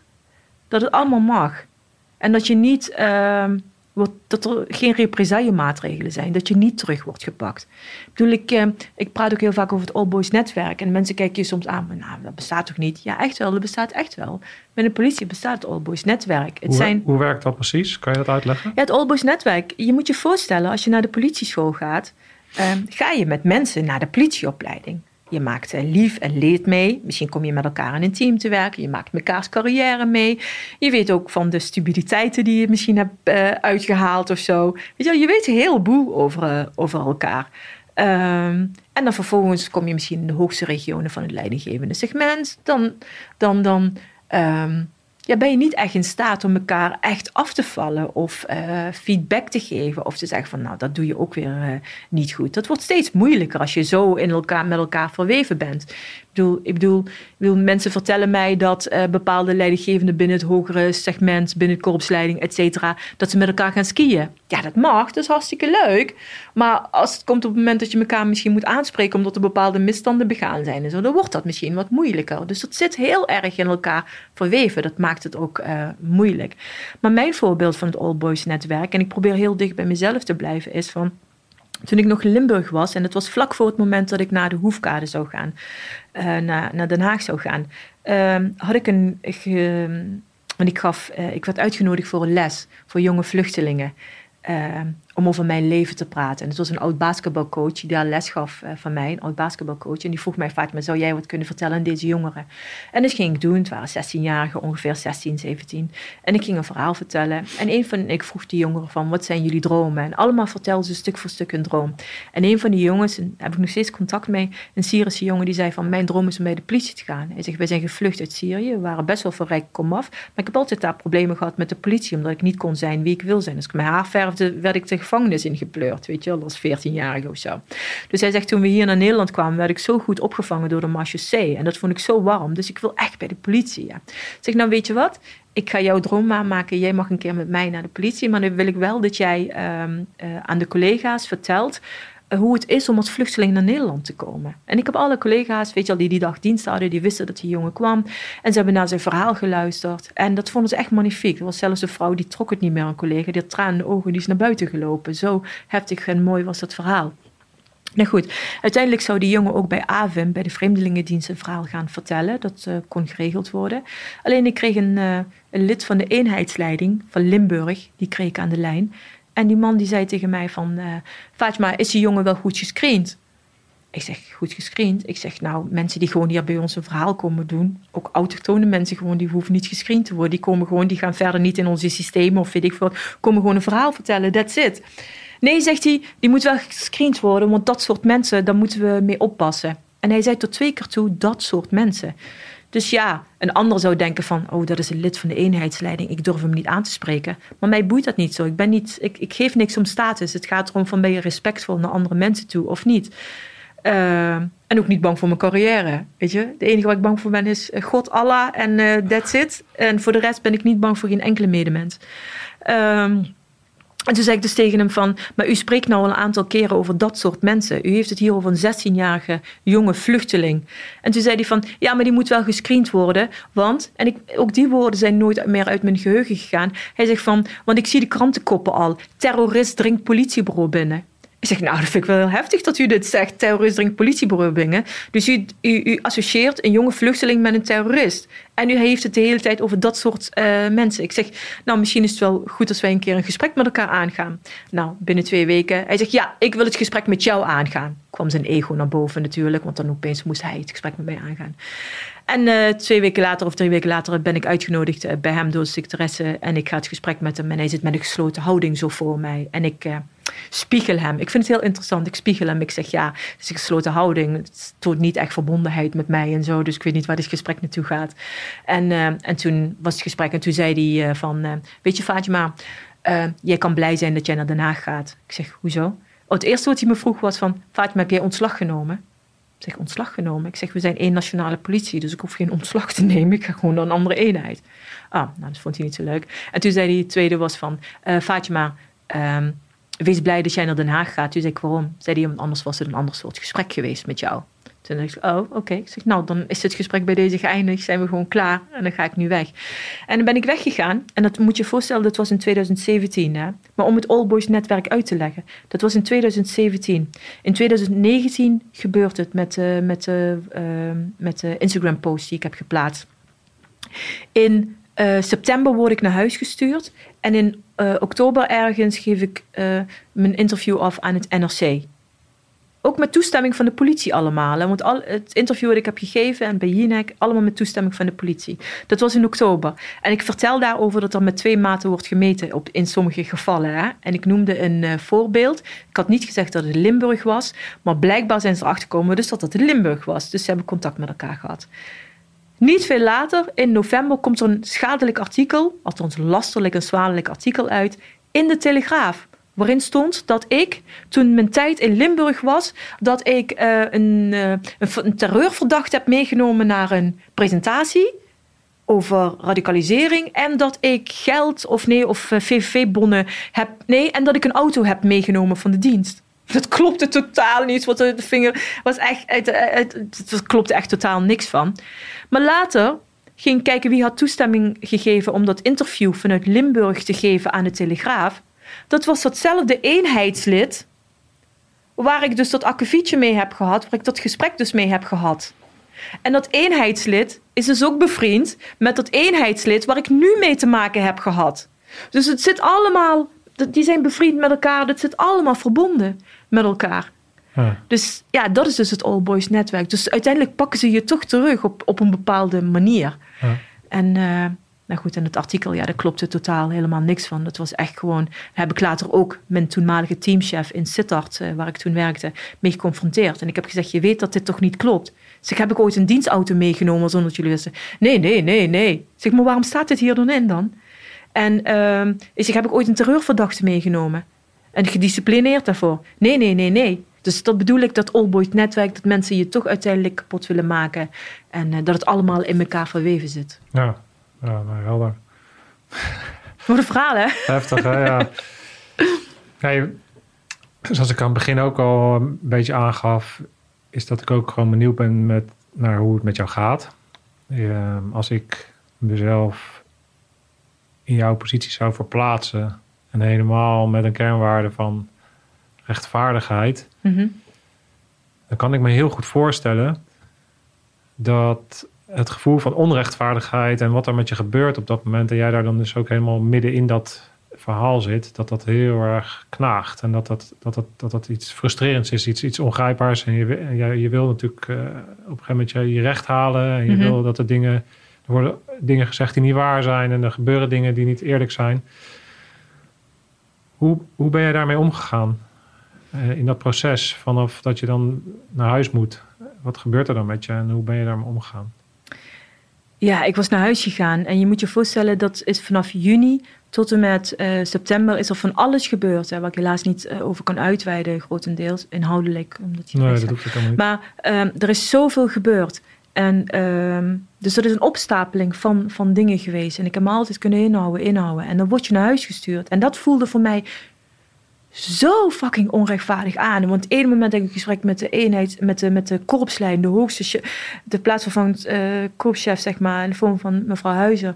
En daar heb ik een goed gesprek mee. En dan de volgende dag moet ik dan, belt ze me op en dan zegt ze gewoon dat ik naar huis moet. En het voelde zo, ja, onrechtvaardig is niet eens zo'n een eufemisme. En ik ben naar huis gegaan en ik weet dat ik uit de trein ben gestapt.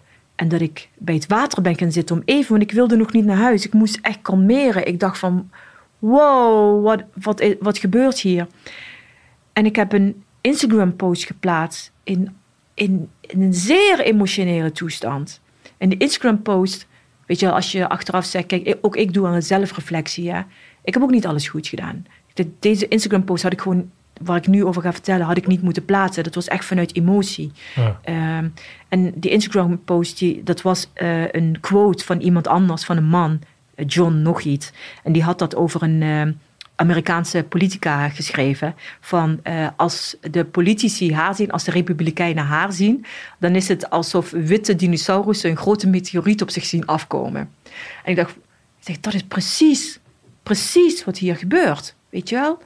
Eh, omdat ze bang zijn eh, eh, vernietigd te worden of uit te sterven of zo, weet je wel? En toen dacht ik, ja, maar dat is precies wat hier gebeurt. En ik fuck, fuck, ik ben zo boos nu, zo boos. Oh, ik, ja, maar ja, ik ben ook een mens, weet je. Ik heb het zo lang, ik heb me al 27 jaar kunnen inhouden allemaal. En dan komt alles, alles wat er gebeurt, dat komt naar buiten in dat moment.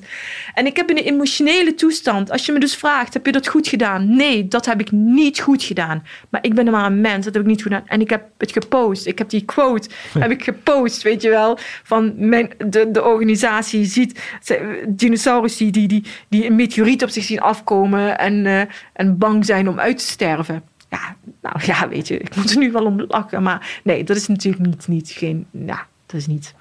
Dat heb ik dus gedaan. En daarna ben ik eh, even bedaard en eh, ben ik naar huis gegaan. En ik was heel emotioneel. En ik kon niet meteen huilen. maar dat kwam later wel allemaal. En ja, hoe ik die tijd heb beleefd. Ja, ik heb daarna ben ik bij Jinek eh, geweest. Daar heb ik mijn verhaal verteld. Enigszins van wat er gebeurd was. Ook dat was met toestemming van de politie. Nogmaals, alles was met toestemming van de politie. Eh, ik heb altijd gevraagd van vraag even of dat ik dat interview kan en mag geven. Nou wordt het tegen mij gebruikt. Maar eh, en wat ik daar niet goed heb gedaan, is ik heb daar wel het verhaal verteld. Maar toen ze tegen mij zeiden van... eh, want het was echt de dag nadat ik dus naar huis was gestuurd. Dus ik zit nog in die emotionele toestand. En daar vroeg eh even Jinek mij van... eh, of ik het gesprek met... eh, de eenheidschef wilde aangaan. En er waren een aantal dingen daarvoor gebeurd, waar ik ook niet over kan uitweiden. En toen heb ik gezegd van, ehm, ja, als ik met die man zou moeten gaan praten, dan is het hetzelfde als dat je een verkrachte vrouw stuurt naar een verkrachter om te gaan praten. Hmm. En dat wilde ik niet. En dat zei ik eh, omdat ik zo in mijn kern geraakt was als vrouw, als, als mens, als politievrouw. Ik was zo in mijn kern geraakt door een aantal mensen, dat ik dat ook zo voelde. Ja. Ik voelde me ook aangerand, ik voelde me ook verkracht, ik voelde me ook vies. En dat heb ik dus daar gezegd. Alleen achteraf kun je bedenken van, vaak maar had je je cool niet gewoon kunnen bewaren. Want normaal ben ik gewoon heel cool en collected en weet je wel, dan eh, komt het wel goed. Alleen dat, als je, dus als je me vraagt over twee dingen die ik, eh, die ik achteraf had willen veranderen, dan is het dat inderdaad wat ik bij Jinek heb gezegd en de, de post die ik heb gedaan toen ik emotioneel naar huis ben gegaan. Ehm, maar goed, en daarna ben ik thuis en eh, de dagen doorgekomen en heel emotioneel en ik werd eh, zieker en zieker en mijn haar viel uit en ik vond plukken haar op mijn, je hebt mijn haar gezien, het is nu een dikke bos haar gelukkig, maar Ja. mijn haar viel uit en ik vond plukken haar op mijn bed. En ik was blijkbaar in mijn slaap en het knarste tanden. Het stukjes van mijn tanden zijn ook allemaal eh, af. Knarste tanden in mijn slaap en verstijfde spieren. En ja, gewoon heel traumatisch, eh, traumatisch gebeuren gewoon. Eh, ehm, dromen, nachtmerries dat eh, snipers mijn woning inkwamen. Via het raam, zeg maar, een rood puntje. Weet je, als als Saatje binnenkomt. Ik sliep met een mes onder mijn, eh, mijn bed. Zodra ik het minste geluid hoorde, dacht ik dat iemand de trap opkwam. En dan was ik wakker en had ik een mes in mijn handen. Ehm, soms sliep ik ook niet. Ehm, eh, noem het maar op. Ik was tien, ja, nu ben ik gelukkig afgevallen, maar ik was 20 kilo bijgekomen door de stress. Sommige mensen vallen af. Ik Ja. was, eh, dus ehm, ja, dus het was gewoon totaal ongezonde situaties. Ik had, eh, ik zag, ik had hele zwarte gedachten. Terwijl ik een heel positief ingesteld mens ben. Maar uiteindelijk ben ik ook maar een mens en kan ik ook eh, een knakmoment hebben. Ehm, maar wat ik wel altijd goed heb gedaan, is wel altijd zorgen dat ik uit dat bed kwam. Dat wist ik. Ik wist dat ik niet in dat bed kon blijven liggen. Ik heb ook een, een kind waar ik voor, voor zorg. En die, ehm, ja, die moet verzorgd worden natuurlijk. Dan moet je voor uit bed komen. Eh, maar dat zorgde dus altijd. Dat, dat, dat het wel gewoon doorging. En ehm, ja, en zo heb ik ermee gedeeld. En het was een heftige periode. Ja, weet je, als ik er nu, of, het lijkt nu heel lang geleden. En het lijkt ook een andere state of mind waarin ik toen was, zeg maar. Hoe ik nu ben. Ehm, maar ik moest het wel, ik moest er doorheen. Weet je, soms kom je een moment in je leven, dan moet er iets gebeuren. En dat kan een burn-out zijn, of een spirituele ontwakening, of dit wat ik heb meegemaakt. Maar dat, ehm, dat is een signaal, denk ik, van het universum. Ja, dat klinkt veel zweverig misschien. Maar voor mij was het een signaal om mijn leven redirigeren weer. Weet je wel? Om het weer een andere wending te geven. Ik was altijd met mijn werk bezig. Niet eens 100, 200 procent. Als mensen, teamleden mij belden, stond altijd voor ze klaar. Ik was degene die met leidinggevende bijna ruzie aan het maken was over mijn teamleden of over andere teamleden. Dat we, dat we op een andere manier met hen om moesten gaan. Ik was degene die met eh, leidinggevende het gesprek aanging van nee, dat teamlid die gaat het niet trekken. Ik vind dat we hem preventief naar huis moeten sturen. Eh, ziek gewoon, dat, of niet eens ziek melden, maar gewoon preventief naar huis moeten sturen de komende weken. Dat hij even op adem kan komen en even bij kan slapen, want anders zijn we voor de rest van het jaar kwijt.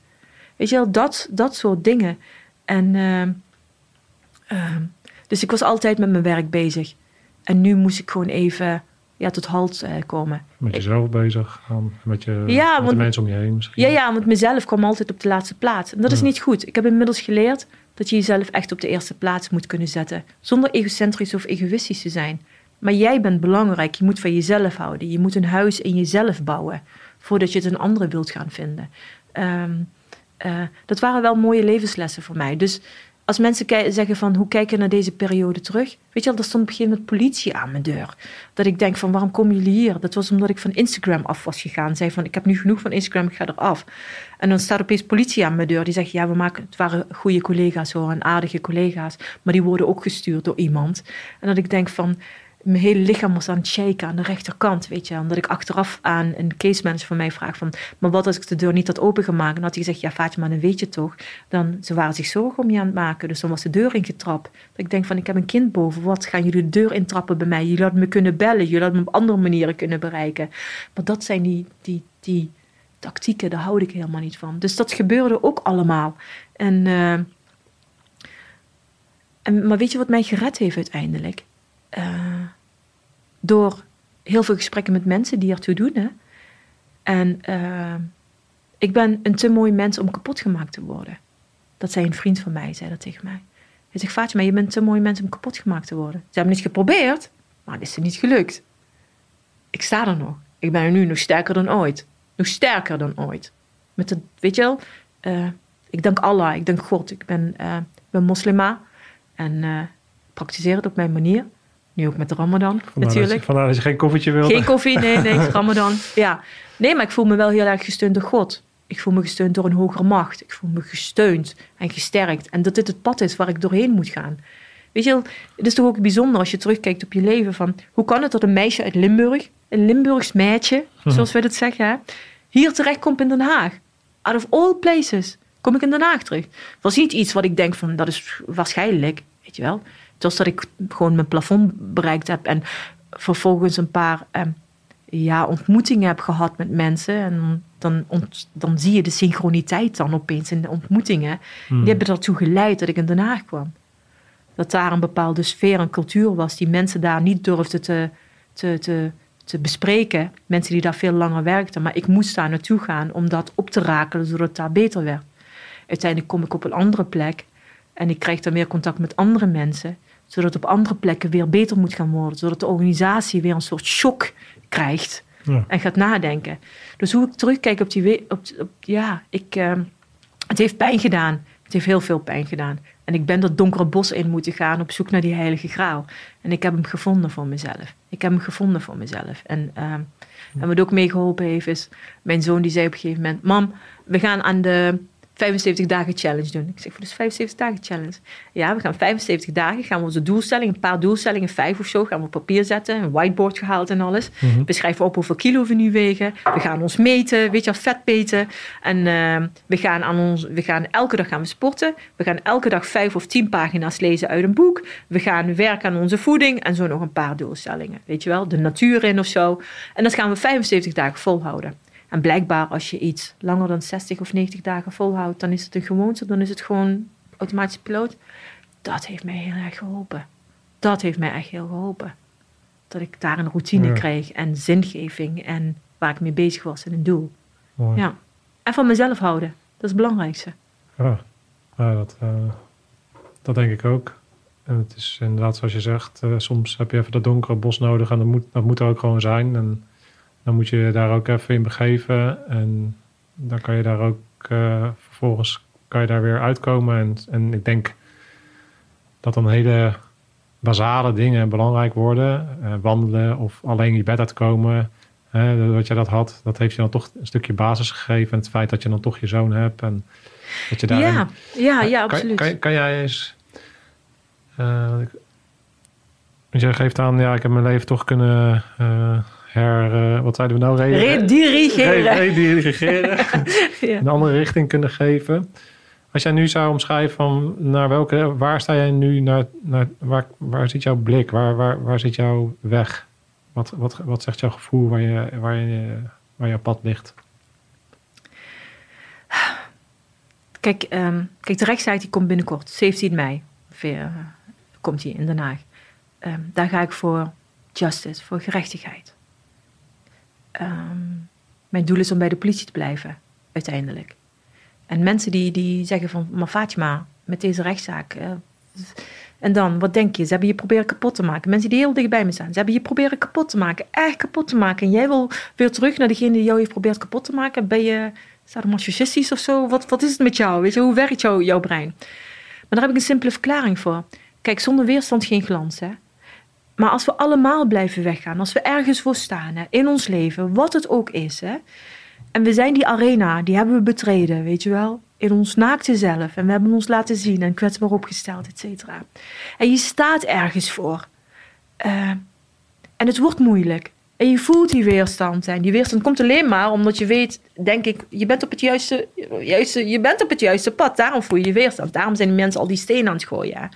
En je stopt dan is het nergens goed voor geweest. Kijk, dit wat ik ben begonnen en um, vanaf de Instagram-post, of vanaf het moment dat ik bij de politie werk, weet je, altijd mijn bekje open doen en zo. Hè? Hmm. Intern, vanuit verbinding, wel vanuit respect. Ben ik niet begonnen voor mezelf? Dan kom ik weer terug op mijn jeugd. Hè? Ik ben er altijd geweest voor de anderen. Zorgen dat zij veilig zijn. Niet zozeer voor mijn eigen veiligheid. Ik kon wel voor mezelf opkomen. Of vanaf kind af aan dan. Hè? Ik heb het voor die anderen altijd gedaan. Ik wil dat collega's binnen de politieorganisatie, of welke organisatie dan ook, maar in dit geval politieorganisatie, wil ik dat ze in een veilige werkomgeving kunnen werken. En ik wil dat burgers weten dat de politie daar voor hen is. Ik had heel makkelijk mijn carrière zat in de lift. Ik had makkelijk oogkleppen kunnen behouden. Denken van, het zal mijn worst boeien. Bekijken jullie het maar, los jullie eigen problemen op. Weet je wel, Not my circus, not my monkeys, weet je wel. Dus los het zelf op. Maar dat is niet de persoon die ik ben, dat is niet de persoon die ik wil zijn. Ehm, dus ik, ik, ik, ehm, ik wil daar wel iets mee. Ik, ik, wil wel bij de politie blijven. Want ik denk als we allemaal weggaan omdat het moeilijk wordt, dan blijven we allemaal dezelfde mensen binnen de politieorganisatie hebben die niet die arena misschien durven te betreden. We moeten mensen hebben zoals ik. We moeten, uh, iemand schreef ook een artikel over mij en die noemde mij van, was positief hè, we moeten stoorzenders hebben ik zie mezelf niet een stoorzender, maar we moeten die kritische feedback moeten we kunnen hebben, moeten kunnen creëren binnen onze organisatie. Alleen daardoor kunnen we floreren als organisatie. Alleen daardoor kunnen we innoveren. Alleen daardoor kunnen we ons verbeteren. Ehm, dus ik vind het wel belangrijk dat ik, uh, dat, dat ik blijf. Daarom wil ik. Oh, uh, veel bewondering voor dat je die eh, mindset op die manier hebt. Ja. ja, maar nogmaals, omdat het politievak het mooiste wat er is, wat er is. Omdat uh, het leidinggeven het mooiste is wat er is. En omdat ik echt denk dat ik ehm, er ben om een verschil te maken. Dat denk ik echt. En misschien kan ik andere mensen inspireren om daardoor dan die verandering. Want je hebt dat, dat midden heb je inderdaad nodig om mee te krijgen. Niet die polen die tegenover elkaar staan. Maar je hebt dat stilzwijgende midden nodig om iets teweeg te kunnen brengen. Ja. En ik hoop dat ik daar onderdeel van mag zijn en kan zijn, nogmaals, om mijn organisatie beter te maken en veiliger te maken en transparanter te maken. Vanuit liefde voor het vak en voor de organisatie en voor de mensen toe die 24-7 in die frontlinie staan. Hmm. Dat. En dan is er een plan B. Als dat niet lukt, stel je voor de rechter zegt van... ja, nee, Fatima, die mag niet meer terug uh, bij de politie. Uh, dat kan, dat kan. Weet je, ik leg mijn lot in de handen van God... en in de handen van de rechtsstaat en van de rechters. En als zij beslissen van Fatima mag uh, niet meer terug... of Fatima is fout geweest of zo... ook dan zal ik berusten in dat lot. Dat geeft mij meer vrede en dat geeft mij meer acceptatie daarvan. En dan zal ik iets anders moeten gaan zoeken. Um, en dat zal wel iets zijn als of als leidinggevende of iets voor mezelf. Iets voor mezelf. Weet je wat me mooi lijkt, tof lijkt? Om als een soort luisterende pels met moedige leiders. Leiders die moedig willen zijn en durven te zijn. Om gewoon naast hen te lopen en gewoon hen te spiegelen over hun eigen leiderschap. En ehm, hoe anderen hen zien en hoe ik hen zie. Vanuit radicale openhartigheid, vanuit liefde. Ja, mooi. Nou ja, mocht dat, dat uh, tweede lot jou... Uh toebedeeld zijn. Uh, ik zou graag, ik denk dat er zoveel dingen voor jou in het verschiet liggen die, waarin je van waarde kan zijn op dat gebied. Dus als je een keer van gedachten wil wisselen, dan doe ik dat graag. Ja, dankjewel. Ja, ik vond, ja. Ik, uh, ja, ik vond het heel bijzonder om naar je verhaal te mogen luisteren op deze manier. Ja. En nou ja, ik heb dat blijkbaar ook aangevoerd. Ik, had, ik voerde al aan van, hey, volgens mij ben je een heel mooi mens en, en ben, ik ben heel benieuwd wat je, wat je te zeggen hebt. En uh, nou ja, daar heb ik voor mezelf in ieder geval gelijk in gekregen. Dus ik, ja. uh, ik wens je heel veel uh, wijsheid en sterkte toe ook in deze, de komende tijd. Wat, ja. wat er ook op je, op je pad gaat komen. En ja, om in de metaforen te blijven. Kijk, op het moment dat je een kudde, een kudde hebt. En dan is, wordt de veiligheid vaak gezocht in de, in de kudde. Maar soms is het nodig dat mensen toch even de randen opzoeken. En soms even er buiten gaan staan omdat je op dat moment beter kan zien wat er daadwerkelijk uh, gebeurt. Ja. En dat is niet altijd een dankbare taak, helaas. En dat wordt door de kudde vaak gezien als een bedreiging op het moment dat mensen er buiten gaan. Maar uh, wie weet uh, kan de kudde je nog verrassen. En krijg je toch nog de kans om daarin jouw, jouw pad voor te zetten. Ja, we kunnen gewoon hele mooie dingen gaan doen. Weet je, en ik zag bijvoorbeeld Martin Sitalsin, die zei in een NOS-interview onlangs van... we hebben rolmodellen nodig, we hebben mensen nodig binnen de, de organisatie. En, um, en die anderen kunnen inspireren of zelf een verhaal te vertellen hebben. Nou, ik kan met mijn verhaal, hoop ik dat ik anderen kan inspireren... van hoe je in het leven zou kunnen staan of hoe je ermee kunt dealen. Of, um, maar gewoon vooral eerlijk daarin zijn. En als punt, weet je, als eindpunt misschien. Ehm, ik ben heel erg geïnteresseerd in Ubuntu. Ik weet niet of je dat kent, Ubuntu. Um, Ubuntu betekent uh, ik ben omdat wij zijn.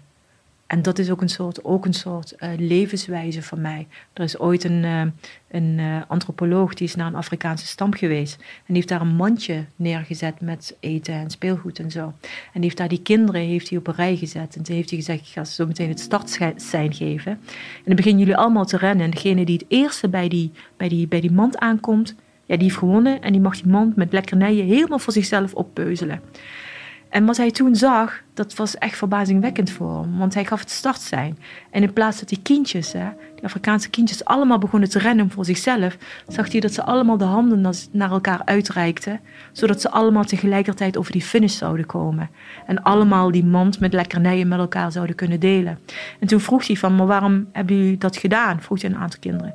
En toen zei ook één kind van, ja maar hoe kan ik blij zijn als mijn vriendje huilt? Hoe kan ik uh, blij zijn met dat als een ander niks heeft? En dat vind ik zo'n hele mooie gedachtenwijze. En dat probeer ik ook in mijn leven mee, mee te nemen. Hoe kan ik gelukkig zijn als iemand dan, weet je wat minder heeft of uh, misschien niet gelukkig voelt of misschien zich niet veilig voelt binnen een organisatie. Ik probeer het toch altijd iets beter te maken. Ja, mooi.